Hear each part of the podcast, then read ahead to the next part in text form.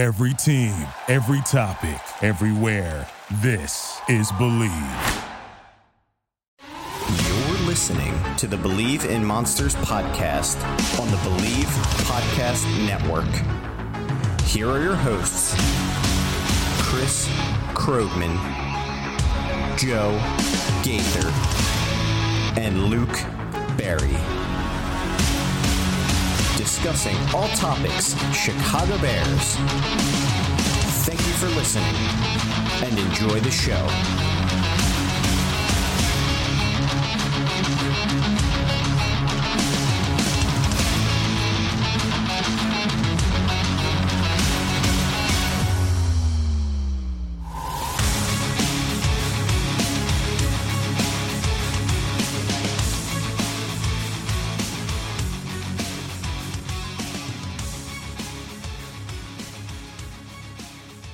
Raul Bennington right here at Believe in Monsters podcast, and we're going to pick right back up where we were off air, talking about the rookies, the Bears rookies, Javon Dexter and Zach Pickens.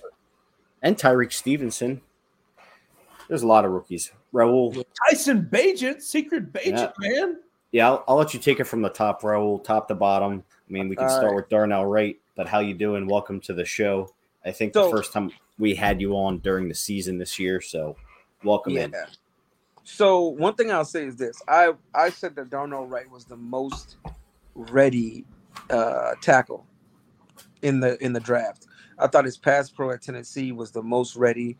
I still, to this day, would have taken Jalen Carter. That's another topic. But he's balling. He's hooping right now. Tackles and corners get beat their first year, their first 2 years, right?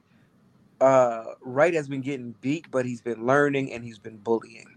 He's much better against the run in the NFL than he was in college, and a lot more. He has more opportunity to because of the style of offense they ran in college.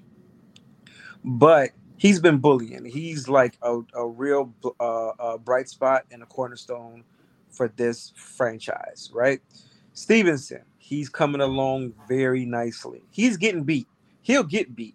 There's not a rookie corner that doesn't get beat. Your first 2 years in the NFL as a corner, expect to get beat, right? But they left him out there against Devontae Adams, and he held his own. He's physical as hell.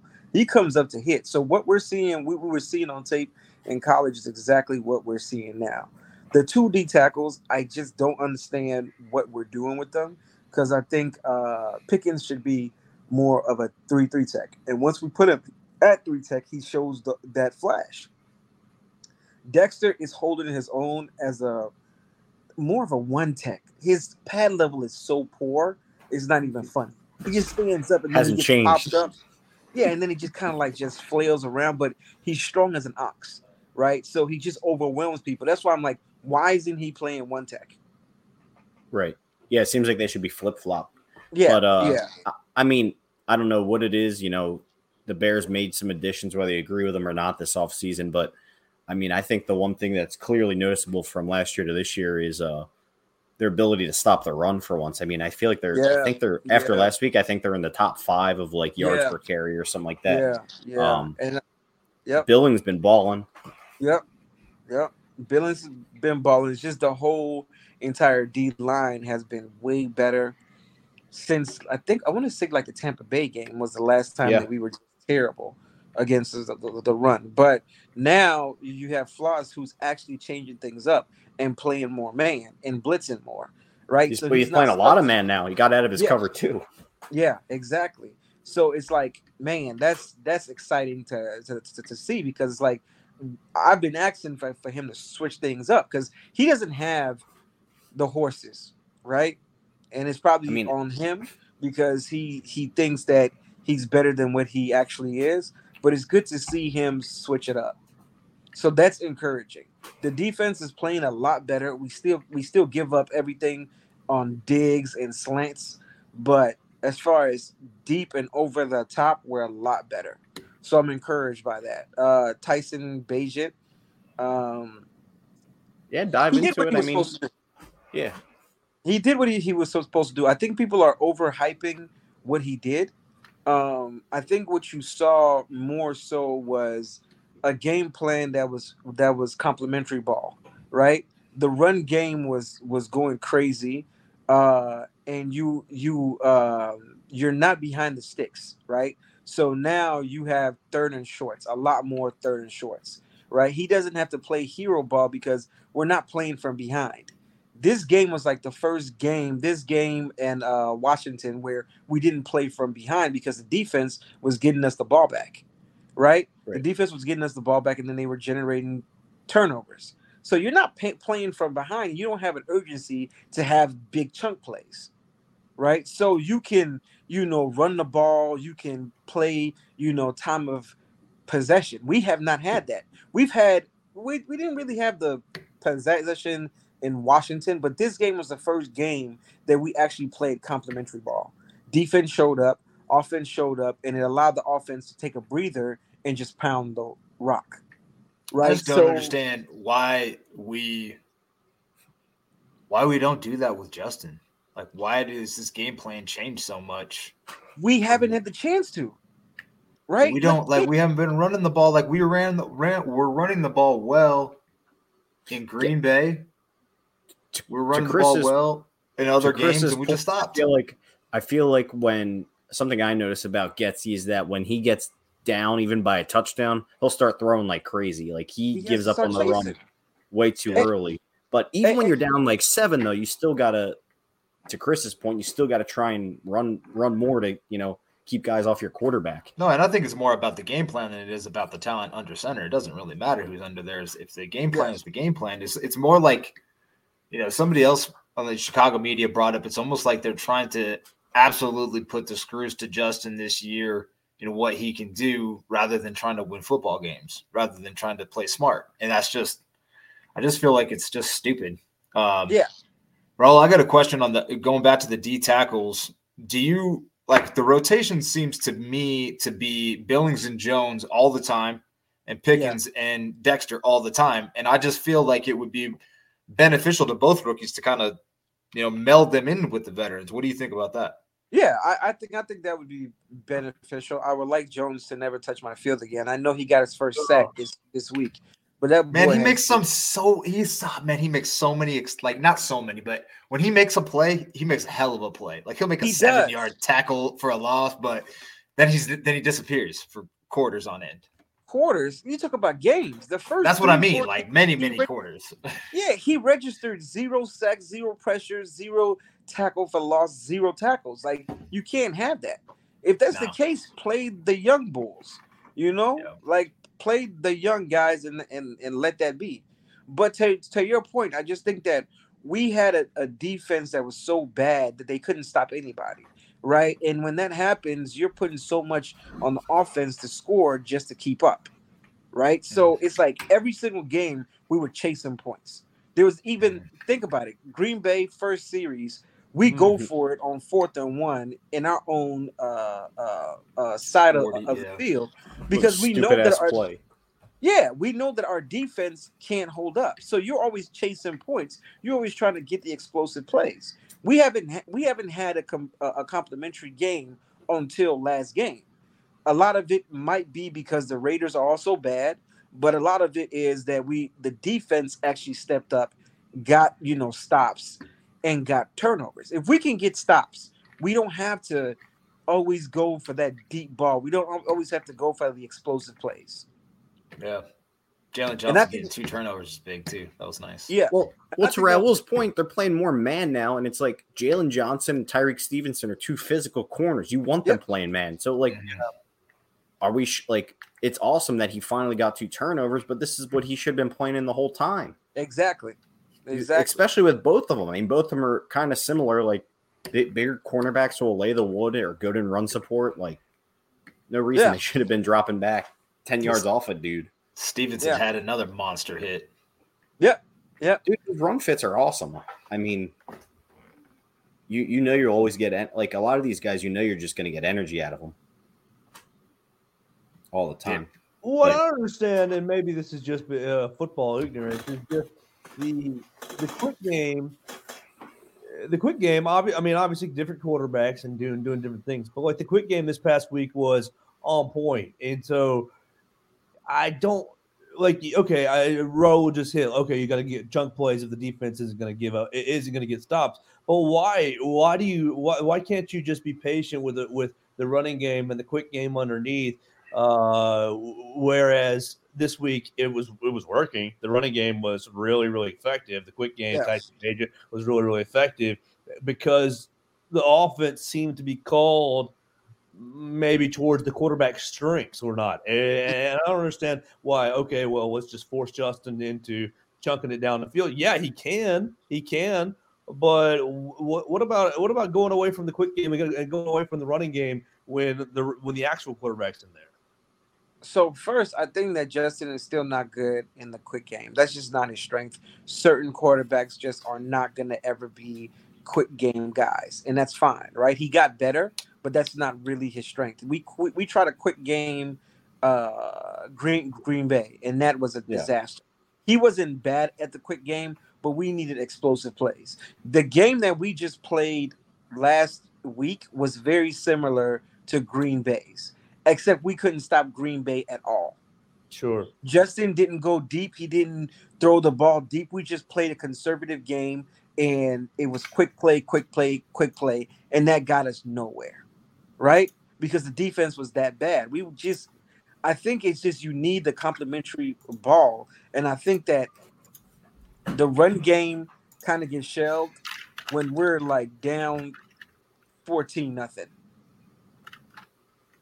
Getsy doesn't get back to it to the basics, right? So it's a lot that goes into it. I just think that a lot of people are overhyping the performance. There's a lot of screens, right? We had a lot of screens. We had a lot of running. And then we had a couple of, like digs. And that was basically it. There was nothing that was like, man, like this kid has it. And that's no fault to Bagent, right? He did what he was supposed to do. That's his game. He can't go past 30 yards. That's not his game.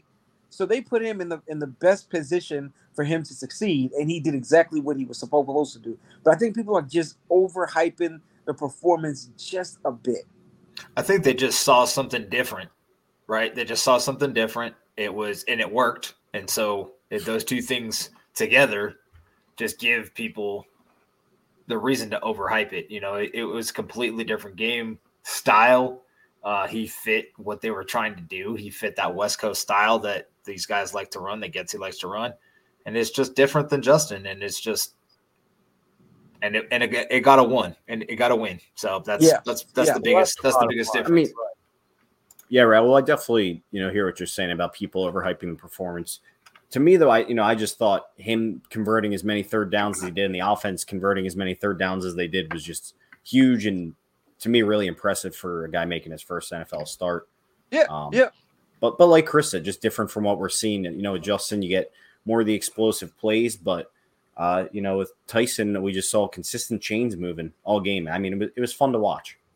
Yeah. Now, off of that, what do you think there is to work with here? We talking long-term backup? Like, you would like to have him as a backup on your team, or we're not even that far yet? Long-term backup. I think the scariest thing about it is his lack of arm strength. The ball dies, and I said that in preseason. He has a quick release, really, really super quick release. But he has his arm strength is like Chad Pennington. Like he has no arm strength whatsoever. And some of you may be too young for who Chad Pennington is. I know who Pennington was. That's terrible. Yeah. That's terrible. But he has no arm strength, but what he's going to do is kind of pick you apart, like slow lethal cuts, right? That manner. But with that said, the problem with that is that's the perfect defense for that is like a cover two, right? Because eventually you're going to run out of space. You're going to have to make a play. And those type of quarterbacks tend to not be able to make those plays because they don't have the arm strength. I mean, we're going to see it this week. I mean, if the Chargers don't adjust to what they saw this week, then, fire Staley on the spot. But, they're going to – the one thing is the Chargers cannot stop the run.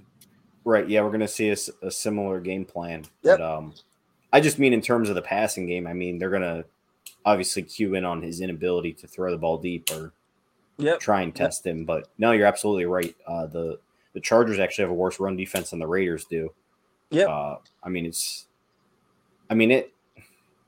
know people are harping on this O-line, Raul, and I know you've always been pro skill positions over O-line, but I think this O-line's been balling the past few weeks. Fucking Jenkins, Wright. I mean, Whitehair at left guard, he looked awesome. He just can't snap the damn ball, but he looked good last week. See, I just don't understand why I don't know. I would have preferred Carter in there. That's just me. Yes. That's just me. Because after this year, do you have anything with Whitehair? No. No, you don't. I mean, I'm just saying I think he had a good game though. Yeah. But I would have just preferred Carter being in there, but it's here nor there. I mean, now that we're talking about him though, so I know you haven't been the biggest fan of Ryan Poles, but I know we just talked about a ton of his draft picks. I mean, how do you think his drafting has been, this far so far from what you've seen from these guys? I'm not even talking about guys he passed up because you could have an endless list. I'm just talking about guys he actually drafted that are playing. So that first year draft was some of the worst we've seen. Yeah. That first year draft was absolute buns. This year, it's better. It's better this year, but it's still not, I think it would be really a really good draft if we had the vets that they could supplement. Like if we had vets that were good enough and then we're like, we have these young bulls in the wings, right? Like let's say if we did not depend on Dexter. Like if we were the Eagles. Yeah. We'll be like, okay, we have these young bulls. They can learn and they can get better. And then when it's showtime, they're ready. But we're thrusting them into, actual game time, right? And I think the two gems, like I've been said, is Darnell Wright and Stevenson. Yes, I love Stevenson, but yeah. So back to the first draft. So regardless of George Pickens, because that's always the conversation, we don't like Brisker and Gordon. I like Gordon so much. He's so hurt. He's just hurt, man. Yeah, I like Gordon a lot. I think, and I've said it since before the draft, I think Gordon's going to be really good in this game, in this league. Who I don't really, and I know Bear fans are like really high on him. I don't love Brisker. I think he seems out of position a lot, especially in pass coverage. I don't know what I don't know what his flappy wrists are. I don't know what that celebration is. I don't know what shit talking he's doing. I don't know what he's doing. I don't know what's happening. Nah, he talks a lot. He talks a lot. He does. He runs his mouth a lot. Yeah, I don't love Brisker. I like Gordon. I don't love Brisker. And who else is out of that draft? Braxton Jones and Carter and Doug Kramer, and I think that's it. Yeah, we haven't seen much of Elijah Hicks. Elijah Hicks, who's getting a lot of playing time. He's all right. He's not a completely sore spot right now. No, that's why. Yeah, he's not. But I don't think he's that dude. But you could definitely upgrade it. But I didn't love the. I didn't. No, love it's not a lovable draft. That's for sure. But he also didn't have a first rounder. He had passed on Pickens, which is still suspect. Yeah. Velus Jones is obviously. That's not. It is what it is. That's a killer. Dude, man, I feel like the Bears' third rounders are historically just garbage. Like we've never hit a third rounder in our entire lives. So we have. Who? Lance Briggs. All right. That's one. Lance Briggs was a third rounder. Who else? Olin Kreutz was a second rounder. No, Olin was a third. Olin might have been a third. Because it was Tony Parrish in the second and Olin Kreutz in the third. Unless they were both second rounders. I think Kreutz might have been a third. I thought Briggs was I thought Lance was a second. Nope, Lance third. Because that was a good draft too, because Basher was in that draft. Yeah. That was a good draft. Somebody check that. Was Olin the third or Olin was a second? Because Parrish came up.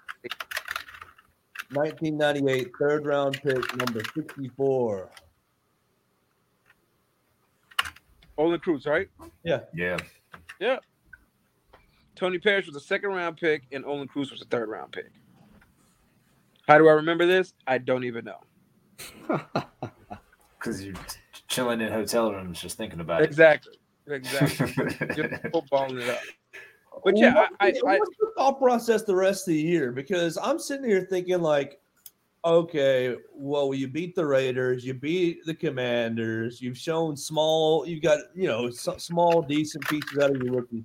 Are we still firing Flus at the end of the year? Are we still firing Flus? Are we keeping Getsy? Like, what's the track for the rest of the year? Poles as well. I mean, he's, you know, are you gonna win more than 5 games? What's the track for the rest of the year? I think that personally, I think everybody's gone at the end of the year. That's just my thought, including Poles. Yeah, including Poles. That's just my thought. Right. But I will say this is the most important game of the season. Even though is not a conference opponent, but if you could get to 3-5, right, and you could get Justin back, and the defense is improved, right, you could get the defense to like 20th in the league, and you have a top 5 defense, and I mean a top 5 run defense, and you just have to worry about the pass, and you could get Justin comfortable. You can have a shot. Going in 3-5, the team has momentum. The defense is playing. You have a shot, right? I think that's their only way. I think that's the only way that anything on this staff is retained. But I think they do have a shot. The schedule's not as hard as we think it is. But yeah, Panthers, Cardinals, Falcons. Yeah, you play the Saints after this, right? Right, and they've been they're not that crazy. They've been ass. So if you beat the Chargers, right, you have momentum. Justin comes back. I know there's going to be so much controversy, but if Justin, they beat the Chargers, there's definitely going to be controversy. And which is not good. But Justin comes back, and then you beat the Saints, and now you're sitting at 4-5. You got the Panthers the next week. Now you're sitting at 5-5. It's a different ball game. It's a different season, right? Lions and Vikings just, next 2 after that. It just makes you sick to think about where they should be with a couple of those games. I mean, the fucking Vikings game and the fucking Broncos game look like a Super Bowl team. Well, it's not even that, Joe. It's not even that. It's just like the Broncos game they completely gave away, and then the Vikings game, where it's just like, what the fuck? And I think personally, the Vikings game. If Fields fits that game, we win, right? But you thrusted a rookie in there out of nowhere, but it's fine.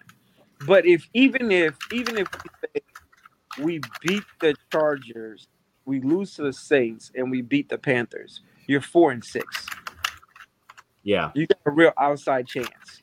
No, I hear you, Raul. This is like, I mean, you know, I don't even like getting my hopes up, but I think you're right. If they won, this would be a huge momentum swing in the season to finally beat a team that you feel like is just a lot better than you, even though the Chargers aren't that great, in my opinion. They're not. But, 9.5 point dogs. So, yeah. Huge momentum on a national stage, too. Exactly. I mean, all you have to do, the main goal should be just running the ball down their throat. That's it. I mean, honestly, so I like the game plan of what Getsy did last weekend to get, he kind of kept Mac Crosby on his toes by running a lot of the outside. Yeah. Just like reverses and sweeps and stuff like he was running literally like around him in the other way and just kind of neutralize him that way. And the Bears will have to do something similar with Mac and Bosa there on the Chargers. Yeah. It's going to be a quick game all day. Right, because you're not going to be able to sit back there and pat the ball and let it go. So they're going to be gaming all day, and if the defense can hold up, we have a shot. Yeah, that's the big thing. I mean, the Chargers can fucking air it out. You know who Poles' best pick was last year? Was 7th-rounder Trenton Gill. Dude's a beast. Yeah. He actually is a pretty good punter. No, he does. I think Justin Herbert's had a a shit year. I mean, for the talent they have on that team, they should be much better than they are. He gets Mike Williams hurt every single year. Not that he gets him hurt, but Mike Williams gets hurt every single year. What's his name is Quentin Johnston is he's not terrible. Who I thought he was gonna be. He's not good. He's a rookie. Yeah, he's a rookie. But dude, Jordan Addison, Lucas, you nailed that one. That dude is fire. Absolutely ridiculous. Yeah. That catch last night was stupid. Just took it away. That show was ridiculous. They still have the Chargers still have what's his name? Oh, Keenan Allen. Not Keenan. Palmer. Palmer's pretty good, actually. Palmer's very good. That's who I'm most scared of. Palmer. Yep. So, like I said, if we can beat them, it's a different season. But if we can't, 2-6 does not look good. No, but Raul, I mean, I hear you. Honestly, I really don't even know what Flus can do to keep his job. I just feel like he's like, regardless of what happens, barring like the Bears making the playoffs, I think he's fired. Man, George is too nice, man. George is way too nice. So incompetent all the time. But let's say the Bears get a top 3 pick, right? And then the Bears miss the playoff by one game, right? Now Floss has an argument. Yeah, top 3 pick because of the Panthers pick. Yep. Yeah. Okay. But we finished what? Just say 7 and 9, yeah, something like that. 7 and 10. Yeah, or 8 and 9. 8 and 9, right? So you went from year one. You were what? We won 14. Yeah, 3 and 14. And then year two, you won 7 games. Now he has a he can. He's got an argument. He has an argument. Should even 6, dude. You double wins. Yeah. But 6, this fan base is fed up. But if you go 7, now it's like, okay, he won 4 more games than the previous year. Yeah. But got to start. And then he has the adversity. The thing that is really hurting him is some of the off the field stuff, right? And dude, he's a mess at the podium. He's terrible there. Yeah. He doesn't know how to tell the truth, and he doesn't know how to tell, have convincing coach speak. Yeah. Do one or the other. Yeah. But the Claypool stuff, the Allen Williams stuff, that does not bode well. No. But if you – go ahead. I was just going to say, all right, so we went with the positive side. Now let's go flip it to the other side. If things don't work out and, they fire him, who are you looking at as a head coach next year? Oh, man, if there's one person that I would say, I don't think he's the best candidate, but I think he's the best man for the job right now. John Fox. Now, the thing about Harbaugh? Yeah, Jim Harbaugh. The thing about Harbaugh is he's not the type that gets you to the Super Bowl and keeps on winning. He rubs people the wrong way because he's a dickhead, and he overstays his welcome because he's a dickhead. Like, he wants power. But the thing about it is he knows how to turn around a sinking ship quickly, right? He knows the basics of football and how to win. So he's a stabilizer the way John Fox was, except John Fox was at the tail end of his career, right? Yeah, absolutely. Harbaugh is right in the middle, right? So it's different, but you need a stabilizer, somebody that can get the organization in the right direction, and then you could move on from him if you wanted to. But I think the best person would cliffhanger. He said Harbaugh. I don't want Harbaugh anymore because he can't coach without stealing signs. So he's Bill Belichick. I don't see a problem. Yeah, he's not exactly Bill Belichick. The best thing about Harbaugh is he knows how to put together a good staff. Last time he coached the game without stealing signs, TCU put 51 points on his ass. Yeah. But how long ago was that? Like 3 years ago? When he last year. I always liked Harbaugh since his time with the Niners, though. Yep. He knows how to put together a staff. Yeah. Now, Raul, I know there's probably no chance of this happening. I think you – I don't know. I feel like you wouldn't actually mind this hire. But if the Bears were to go this direction again, would you be mad if they hired Brian Flores as the head coach? I wouldn't. I just doubt that Brian Flores would ever get another head coaching job. Didn't he get proven innocent in all that shit that happened? Mm-hmm. Yeah, but Brian Flores is actually suing the NFL. Yeah, he's a whistleblower, so no owner's going to want that. Oh, that's interesting. So I don't know. What about Joe made a good point on here the other day, though, because he's like, no, I want a guy that would go out there and fucking – he would put pads on for the team and go out there and fucking play. Like, he's that dude. Like, the Bears need that kind of attitude adjustment. Yeah, and I like Flores, but if you're going to take Flores, why wouldn't you take Harbaugh? Because Harbaugh is that guy. Is the same guy. I know. I hear you, right? Well, I was just throwing out a super hypothetical out there. Like, if the Bears were to go defense, that is the one. Like, I just look at what he's done the past 2 weeks with the Vikings. He's fucking got that defense humming, and those guys suck. Would you be okay with Eric Bieniemy? Because that was my other name. I like Eric B. I don't think Eric B. is getting a head coaching job no time soon.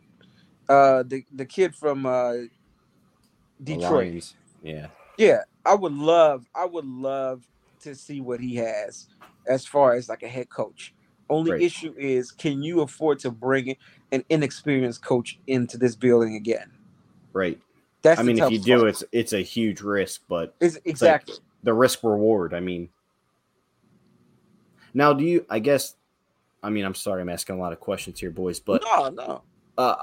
Do you think like so? We've talked about this before too. Like, how much power do you think Kevin Warren actually has in this process? I think he has all power.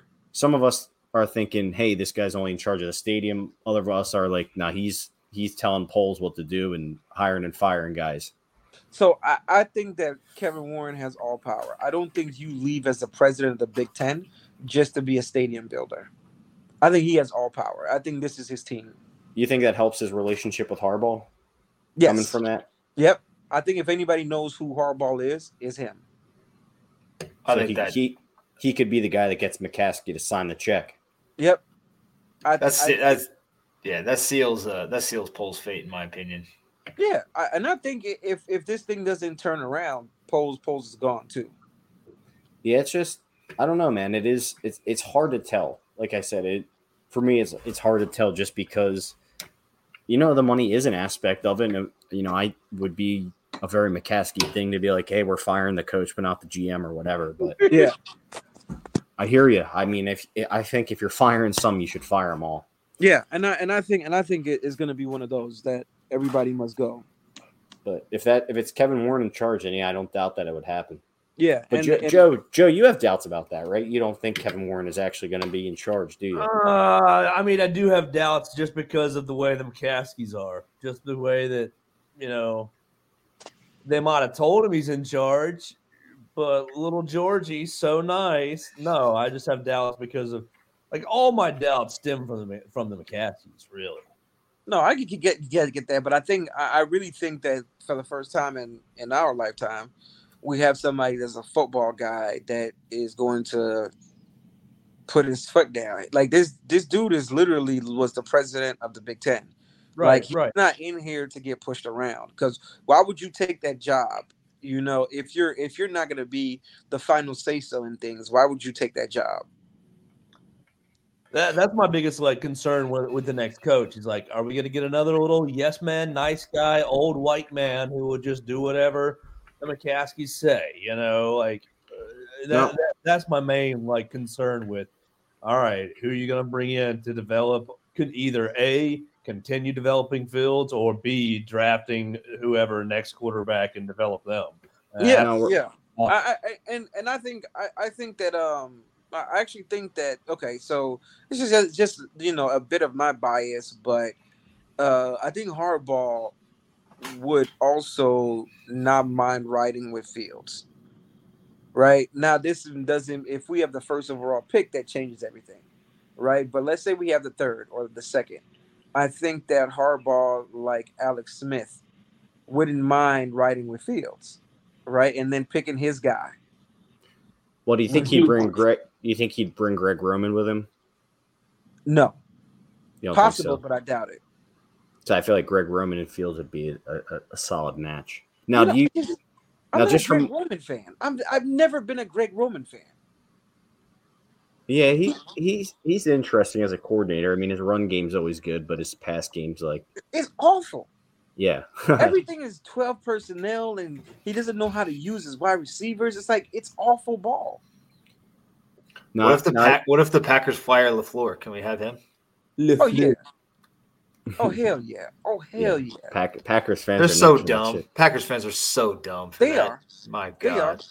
But he's not going anywhere. Nah, he's not. No.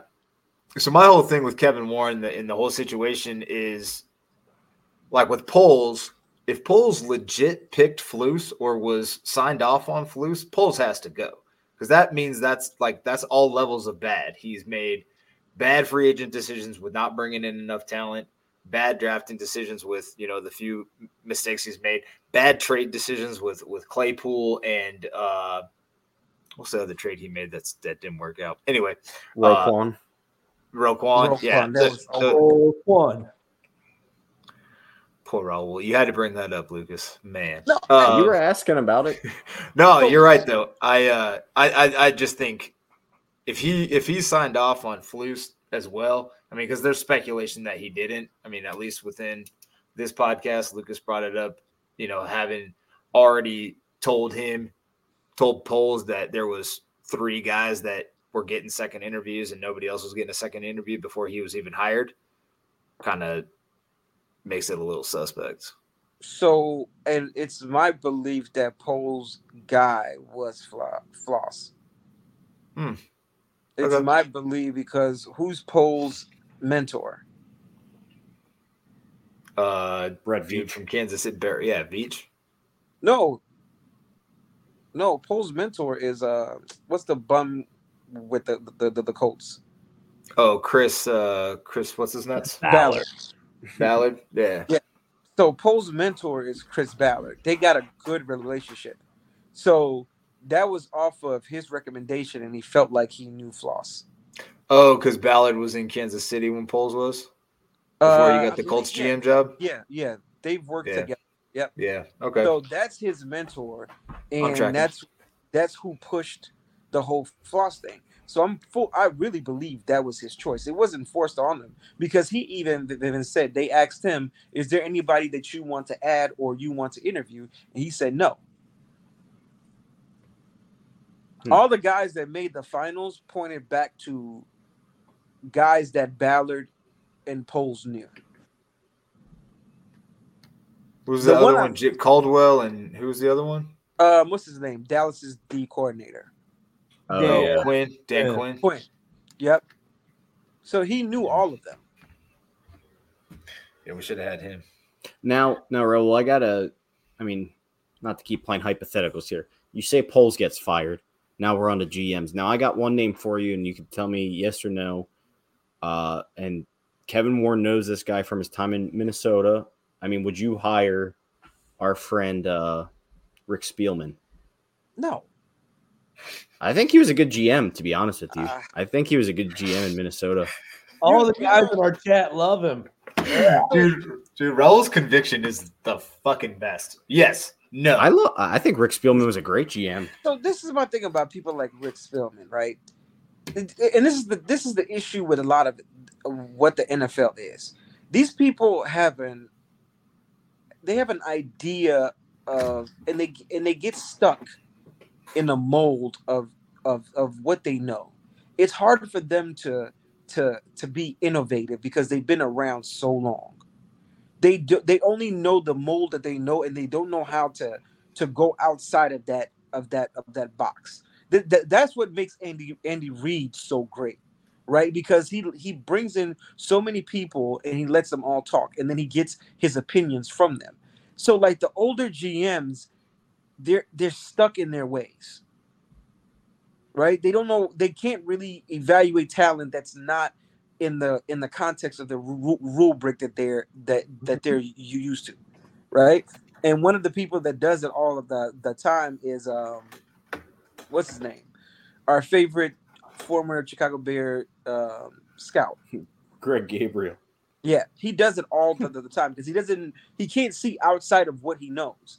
And it's like, if you've noticed, a lot of the older GMs, they pick the same type of players, like right? Because they're looking for yes, exactly. They're hoping that luck strikes twice. Manic Bill has the same issue. That's why I would say no. I just think Spielman's crushed his draft, though. He's found some great players. I mean, yeah. There's a ton of players in that Vikings team now that are all his picks. I understand that, but I'm straight. I think you can do better. I think you can do better. I think it's just an interesting name just because of the connection. I just love Kevin Warren, actually. Yeah, I mean, if Warren gets hired and he hires Harbaugh, who's the? I mean, there isn't even a GM, right? Or it's a pseudo GM. I'm assuming they would hire a new GM before the coach. I would hope. Yeah. Yep. Or else we're back to square one again. Yeah. Unless Warren is your de facto GM and the coach is another de facto GM. Well, Warren's not going to be doing the drafting and shit. I mean, he'll just be making those decisions, but I'm sure he'll be. Yeah, but there's a lot more to being a GM than just drafts, Yeah. There's the business aspect of it. You are a manager of the entire organization. I mean, you're damn near the guy. I mean, Kevin Warren is the guy. So if you hire somebody below him, totally understand that. It would be like, to me, in that scenario, it almost be like an Ian Cunningham type situation, like an assistant GM to Kevin Warren to run drafts, to run scouts, to run the scouts, things like that. And then, if you hire a Harbaugh, that's another voice in that. What? You have an assistant GM to be the bad guy, to be the scapegoat. Your fault. You still need a GM. I don't think that Kevin Warren wants to get into the business of player acquisition one way or the next. Now, if there's a player that has red flags, that's when they will ask Kevin Warren. But I doubt that he wants to get into that. Pick player X or Y. Well, we don't take players with red flags, Raul. At all. Ever since Ray McDonald, George put a five action on that, dude.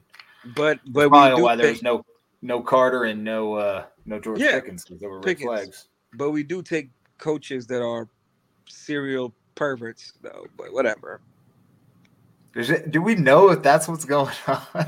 I mean, it was reported by Schefter that he was doing inappropriate things. So I would say, it could be a female staffer. Yeah. But he's still a pervert.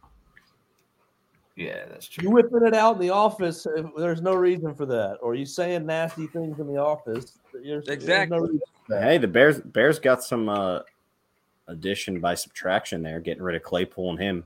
The defense has been better, and the offense has been better. And the fucking Dolphins lost this past week, first week with Claypool active. Did you see him? Did you see him trying to block on the perimeter on one of the runs? It would have been a huge run too, and he just whiffed on the guy, and the guy made the play in the backfield. I just don't. It. I literally do not know. Like, I don't get the thought process with that trade. And when it happened, I said it. Bear Twitter got on me about it, that I was this, that, and the third. I was a hater. I'm never happy. And I'm like, you guys haven't watched this guy. I'll eat my shit on that. I was wrong. The tape was out. Like, people in Pittsburgh were telling you, this guy's not a team guy. He's lazy. You look at his routes. He doesn't run good routes. He's the same player that he was when he came out. Why would you trade for that? I mean, if Mike Tomlin doesn't want a player, there's a pretty good chance you don't want him. Thank you. And I'll eat it too. I mean, I'm a big Irish guy, but like coming out, I didn't really understand why he was so hyped up. He didn't do all that much at Notre Dame.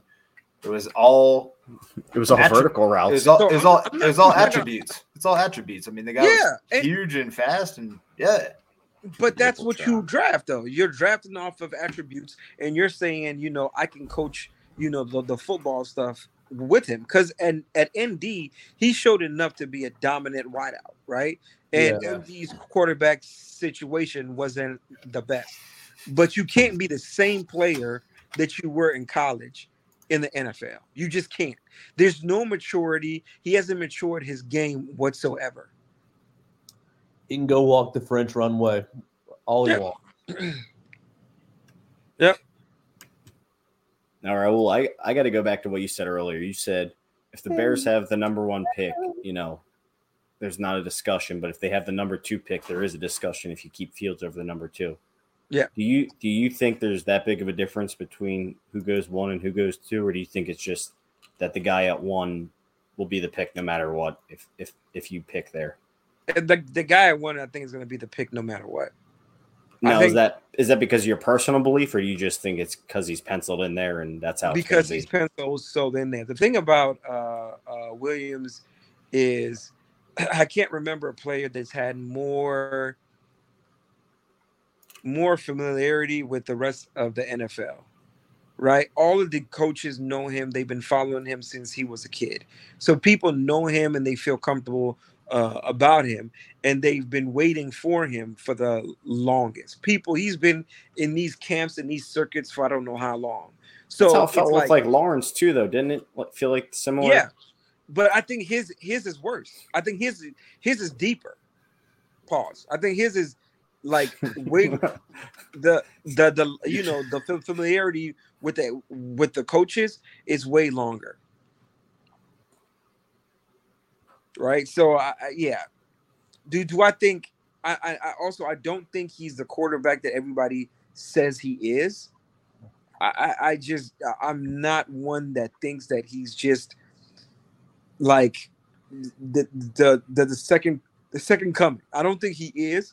I think he's going to be very, very good. I don't think he's like the can't-miss prospect. That's already better than what Joe Gaither thinks. He's been drinking the haterade. Yeah. I ain't mad at him.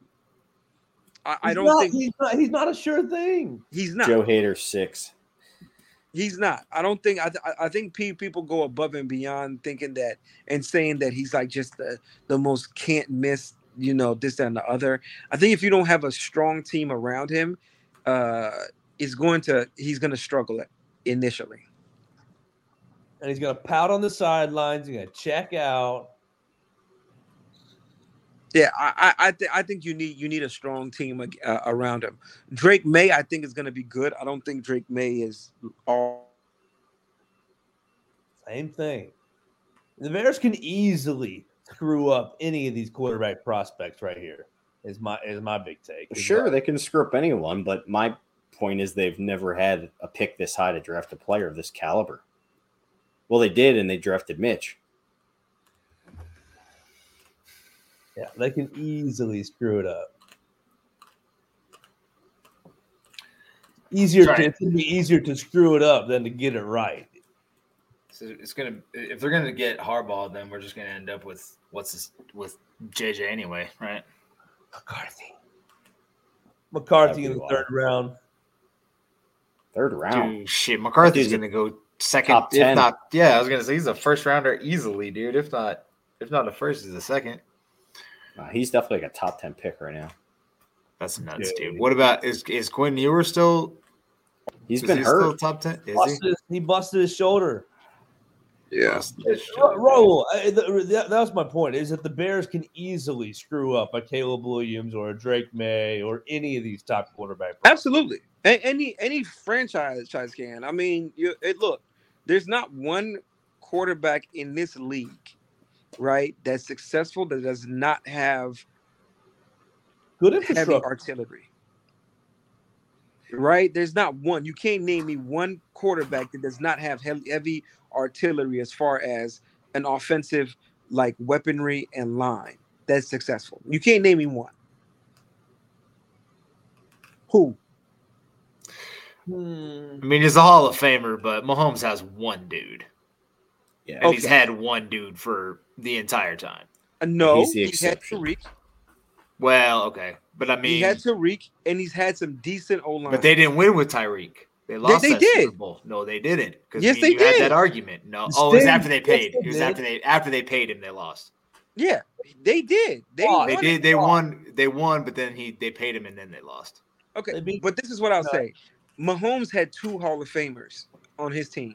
Yeah, his first three years, he had two Hall of Famers on his team. If there isn't one, there's not one good, really good quarterback that is not absolutely loaded offensively. So if you don't load that offense up, you're sending the quarterback back up for failure. Now, Raul, I mean, I'm not going to lie. I think if the Bears are picking one, it'll be a better situation to be drafted 1 and 2 than most other teams. I don't think the Bears are that far off from having a good offense. I mean, they got DJ Moore last offseason. We talked about the line being better. We know your favorite eligible tight end, Cole Kmet. He's not horrible. I mean, if they add another receiver, if they have another top pick for like a Marvin Harrison or they sign a T. Higgins in free agency, I think it's a solid situation for a quarterback to walk into. Yeah, it is. It is. It is. I think there are other places that could be, really improved. But yeah, it's not the worst. But I do feel as for a quarterback to succeed, you need to like go above and beyond as far as help. I think the argument about the Caleb Williams, Drake May, whatever rookie quarterback is just a little bit misguided when people say, can't miss and generational is exactly. It's more so to me. I don't think the Bears have had the chance to draft this caliber of quarterback ever. Like we talked about Mahomes. Like, they missed on Mahomes. That was it that year when we took Mitch at 2. But if you're picking 1, I feel like, I don't know. I feel like Williams is as good of a prospect as you would get there. I'm going to be 100% honest, and I think that people are going to, and you can go back and check my tweets. I mean, I know you like Fields in college, but I think that, he was QB4 that year. Yeah, and that was a mistake, clearly. But I don't go off of other people's notions or other people's grades. Or what other people think. I don't even read other people's opinions on the draft, right? Because it can corrupt what I'm seeing. But I think that Justin Fields is at the same level quarterback as Williams is. Fully believe that. I'm not. I know the public is going to be like, no, you're crazy. I think they are the exact same level of quarterback. And I loved Justin Fields coming out. And they both had the same sort of issues. Yeah, absolutely. Well, I disagree with that because I think Williams takes bad sacks, yes, but I think he gets the ball out way quicker, and I think he's way better. Yeah, I think he has a very quick release, which is why I'm saying his caliber is a tier above Fields because Fields always had that slower release, and it was always something that was a negative on him. So what Fields has is a slower release, but what Fields also has is he's a bigger QB that can sit in the pocket and take the punishment. So it might be slower, but he'll get the ball out there, take the hit, and keep on going, right? We haven't seen much of that with Caleb Williams, who's 6 foot, 200 pounds, right? So it's a give and take. I feel like you don't want your QB getting hit that much because Fields has been hurt quite a few times already. It's going to happen. Also, Fields is a much better athlete. Yeah, I mean, I don't doubt that. I just think from actual QB play, I think the big glaring difference is getting the ball out quicker and a quicker release, which is why I think Williams is a better prospect. You know what? I've said it over and over, and this is not the first time. There are people that can vouch for me saying this. I really think that they are the same caliber prospect. I think one is just a little bit over, has been more hype because of them being in the circuit, in the NFL circuits since they were like 8, right? And I think that's Caleb Williams. I'm not, and don't get me wrong. I think Caleb can hoop, and I think he's going to be very, very good. I mean, wasn't Justin on a TV show when he was in high school? Like, hasn't he been hyped since he was in junior high too? No, I mean Caleb has been everywhere. He's not been like Trevor Lawrence might be the only other person that has gotten close to that type of hype and familiarity. And Fields beat him out for MVP in that camp. Yep. So how do we get Bears Twitter, Raul, on selling the number 1 pick You can't. I'm taking Caleb. Shut up. Well, I'm talking to a smart person right now. To sell the number one pick for massive loot, and you can take Harrison, you can take Fashana, you can take whoever you want, like at 3, and then you also have more first-rounders for next year, and you let somebody else, you let Arizona take Caleb Williams, and you build around what you got right now. You build the infrastructure up. Okay, it might be pretty good infrastructure for a number one pick. It might be, but you continue to build the infrastructure over time. If Fields goes another, you got the fifth-year option. If Fields sucks or is more of the same, then you're right back to drafting in the top 10. You still have first-round picks from the trade that you can take, whoever you want, Caleb Klubnik if you want to or whatever, take your franchise that way if you want. Or you just stay patient with it, because my big thing is, look at the 49ers. Brock Purdy's he's ass. Brock Purdy is ass. You'll never be the 49ers. You'll never draft that good. But that's what I said. It doesn't matter. See, if Justin fails, it doesn't matter because we have Tyson Bagent. And so the infrastructure is so good that you make the team almost. They got Jimmy fucking Garoppolo to a Super Bowl. Yep. And quarterbacks to a Super Bowl, and we're sitting here. But here's the thing: how many Super Bowls do they win if they had a real quarterback, Joe? Because right now it looks like Purdy might be the weakest spot on that 49ers roster, which might hold them back from winning.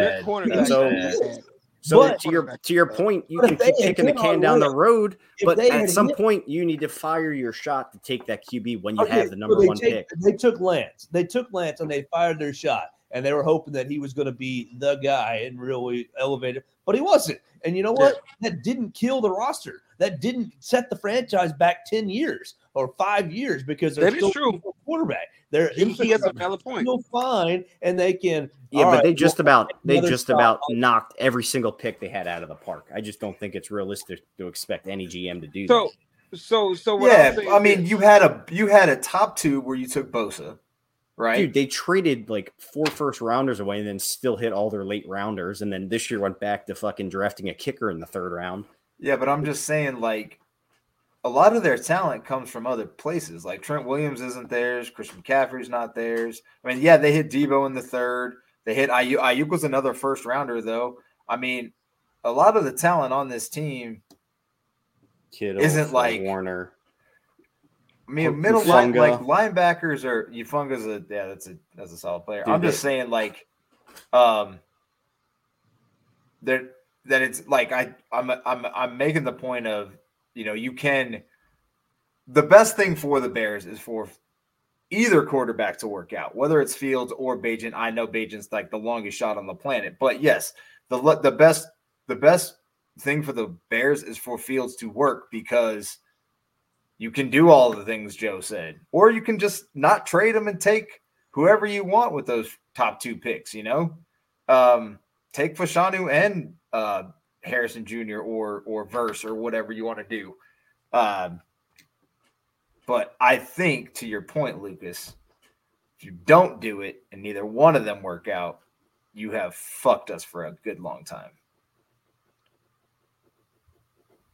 Not being on that rookie contract. Because now, Justin works out to a degree, because he's not going to just be the man in like a year and a half or whatever. And now you're paying him that $40 million a year contract. The baseline is Daniel Jones. He's going to be on another fucking bozo. When you could be on another, yeah, but that was not a good. It's not like that's a good contract. It's not a good contract, but it's not. You can't use that as a baseline, though. Are you talking about baseline for what he's going to get paid?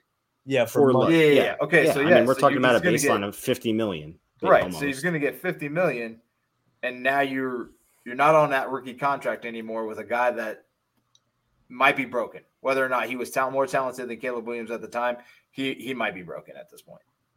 So, I mean, I think what the only way you get there is if you have a real shot at the playoffs, and then he shows that, it doesn't have to be everybody's like, oh, he has to play the same level as he did Washington and Denver. And that's just not realistic. But if he stacks those games up, and he's getting those touchdowns, it's going to be hard to walk away, because this is the 3rd year, right?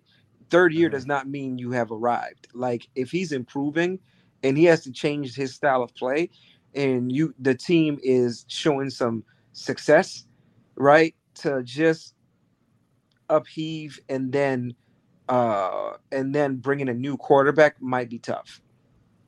I want it to work with Justin because it works best for everyone. And honestly, I think Kevin Warren could be the one to save all that. But yeah, I mean, if Poles isn't fired and he somehow convinces people that Fields wasn't his guy and he's not in love with Fields and blah blah blah blah blah, then we're in a fucked up spot. Then we're in a weird spot. Yep. But if you get to 7-9 or 7-10, or you get to 8-9. Right, and Fields has been balling, right, or has been, you know, trending upwards, right, and you have the first pick and you have, let's say at that point, number 15, right, you can easily go from 1 to 3, right, and get a Marvin Harrison Jr. and still get another first round pick. Yeah. In the future. You can get a lot more than that. Exactly. Depending on who 3 is. I mean, going from 3 to 1, I mean, you could sell that, you could ransom that pick for a lot of fucking dough. A lot. Yep. And you could keep dropping back if you wanted to. I mean, you're not going to drop past where you think you can get Harrison, but shit, man, we saw Anthony Richardson go 4. Yep. I don't know if there's that many talented dudes that are above taking a quarterback. You know, Bryce went number 1 and CJ went number 2. Yeah. That's fucked up too, because every single person there besides the GM wanted Stroud. Oops. Sorry. No, not the GM, the owner. Actually, the owner. David Tepper was the one who fucking picked Bryce Young. Paid to be king. Yeah, it hurts when you're George McCaskey or David Tepper. Yeah. That's crazy. I don't think fucking McCaskey would be taking meetings with the guy that would take 1 overall. Yeah. But yeah, I gotta sign off, guys. Gotta do some work before tomorrow. All right, Raul. Good to talk to you, man. Give us a quick prediction for Sunday night. I'm just gonna be optimistic. Bears win by 3. Ooh. 24-21. Song. That's just straight optimism. There's no analysis or anything in there. Just being optimistic. I love it. That'd be awesome. Yep. Thanks for joining us, Raul. All right, man. Appreciate y'all. All right, man. Take care. Have a great night. That's Raul Bennington. You can follow him on the Twitter machine at black_42. So let's get to the business end. The Bears are at the Los Angeles Chargers this Sunday night, national TV game. The Bears are an 8.5 point. Bagent. Secret Bagent, man, back in action. Unless Justin Fields does something wild this weekend to his thumb, will probably be another Bagent man game. Our guys over under for Sunday night football is it is 46.5. The Los Angeles Chargers are coming off a loss, 2 losses in a row to the Dallas Cowboys and Kansas City Chiefs. They are also 2-4, so their season is trending a lot like the Chicago Bears. Lucas Barry, what are you thinking about Bears Chargers Sunday night football? Oh, Joe. I know better than not to get sucked in when I feel optimistic. Don't do it. National TV game. The Bears are going to embarrass themselves. Twitter's going to go crazy. We'll be the brunt of every joke. You better callous your skin now, Believe in Monsters fans. Callous your skin and log off the X machine. Sunday night is going to be rough. Yeah, so much like the Vikings game, I feel like the Bears almost have an advantage on a better team. Like, I think that the Chargers' run defense being so bad, the Bears should be able to expose that, especially from what we seen last week. But from what we know and common knowledge tells us, it won't happen, and Bagent's going to be horrible, and we're going to fall flat on our face. Oh, man, oh, man, oh, man. I want to take the Bears so badly. On TV. I guess the Washington game, but does that count as TV, Amazon streaming? And then the Patriots Monday night last year. The Bears actually play better on primetime than they do at Sunday at 1 normally.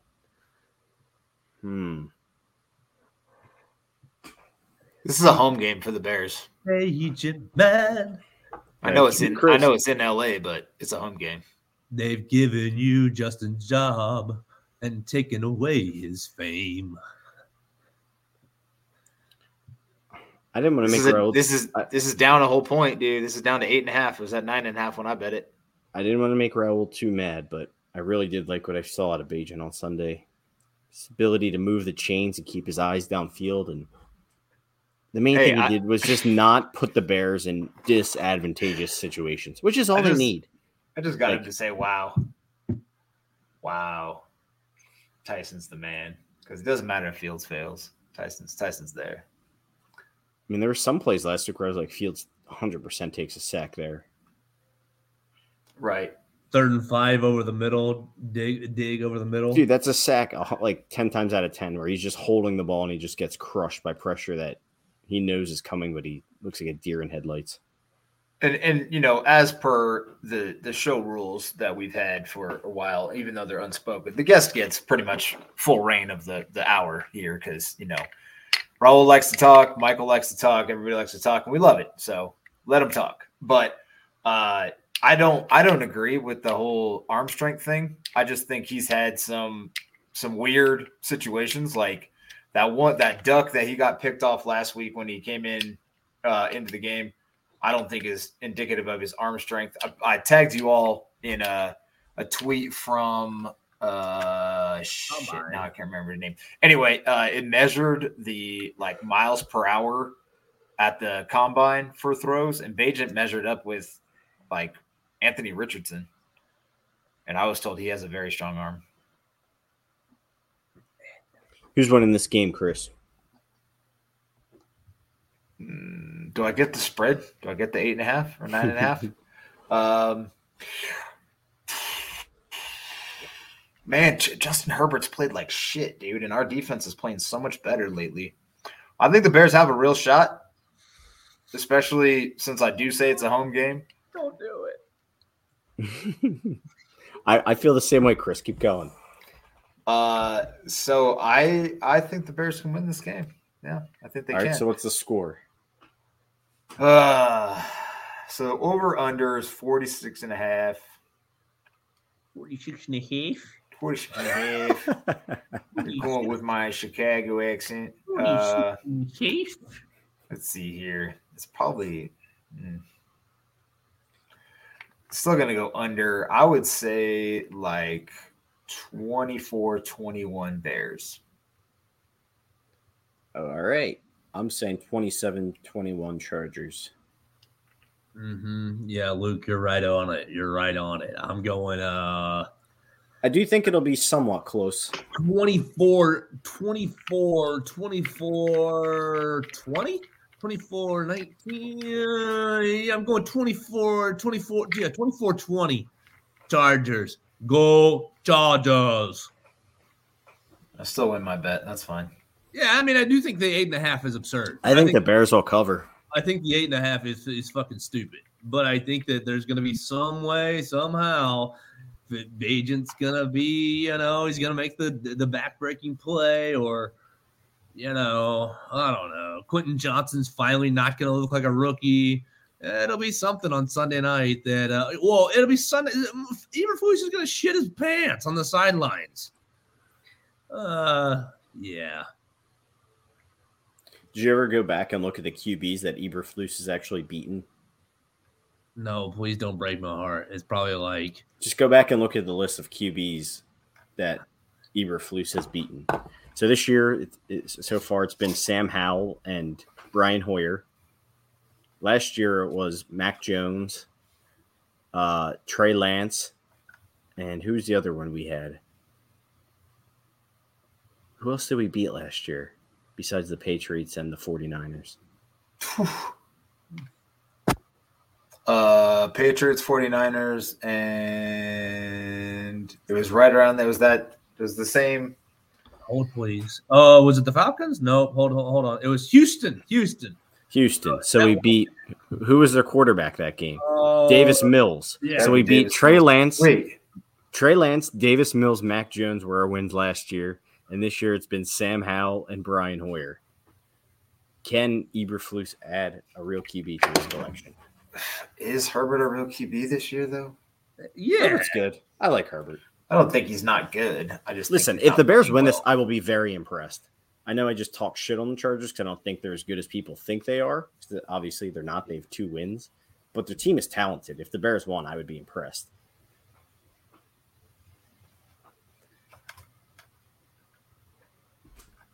And yes, I do think if they did win at that point, you would. I say keep playing Bagent until he fucking loses. I do too. Like if you win and you win 2 times and in 2 weeks for the first time and since you've been a coach, you just keep riding that, dude. Especially on Sunday Night Football.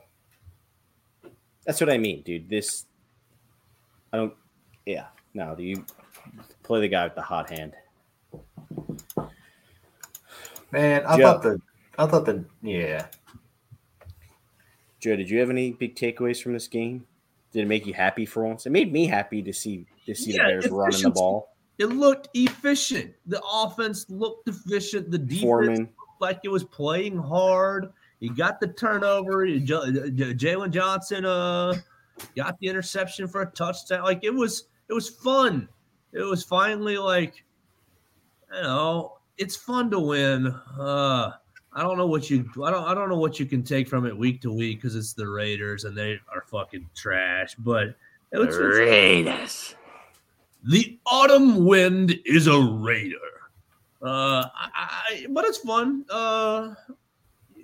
You got to go do it week in, week out, Bagent man. Let's see what you got. I don't really think that any sort of quarterback controversy is fair at all, but. I'm with you, Luke. Like, literally just win. I don't care who's back there. Just win. People want to talk about, is it sustainable? Can you win a Super Bowl with it? Is it sustainable? And I was like, we're not there as a team. Yeah. Let's get a 2-game win streak. Yes, exactly. That's where we are as a franchise. Like, we don't care if it's going to win us a division yet. We need a quarterback that can win us 2 fucking games in a row. So that's kind of where I am with any quarterback. Like I'm out on every quarterback until they can win us 2 games in a row. And Bagent, nice start, big man. It starts with 1. You can't have a 2-game win streak without a 1-game win streak. So nice work. So I'll leave the fans with a concluding thought, but I went on Twitter to provoke the Justin Fields crowd the other day, and I said Tyson Bagent's 164 yards is more yards than Justin Fields had in 10 of his last 20 starts. Oh, my God. Don't do that. It's a real stat, Joe. That is a real stat. I believe you. He has had under 165 yards 10 times in his last 2 years. I 1,000% believe you. So, to put that in perspective, what Bagent did, his whopping 165 is better than 10 of Justin Fields' last 20. Secret Bagent man, secret Bagent man. Chris hit it on the head, though. We all want Fields to be the guy, and if he is the guy, that is the best thing for the Bears. We still have a lot more to see. You've taken Justin's job and taken away his fame. You guys got anything else, or you want to wrap this thing up? Come on, Bears. Give me a reason to sing this song this weekend. Green Bay sucks! Green Bay sucks! That's some solace. I mean, God dang it. The fucking Packers look like asshole, and we made them look like a Super Bowl. I don't care, dude. They're so bad. Jordan Love is horrendous with a capital H. That's nice. Hopefully we can take advantage of it the last week of the year. That would be nice. Look, if you don't win another game this year, you're Chicago, save me. What if that was Fields' last game in Chicago, beating the Packers? Then I will love him forever still. And I will always love you.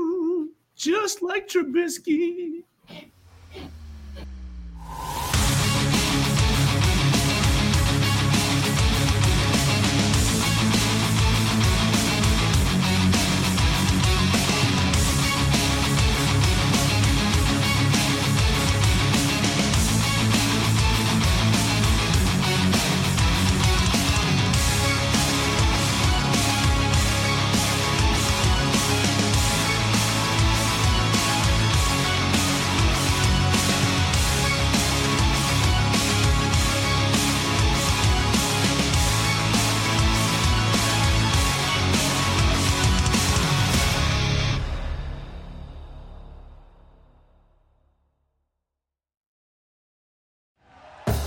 Thank you for listening to Believe.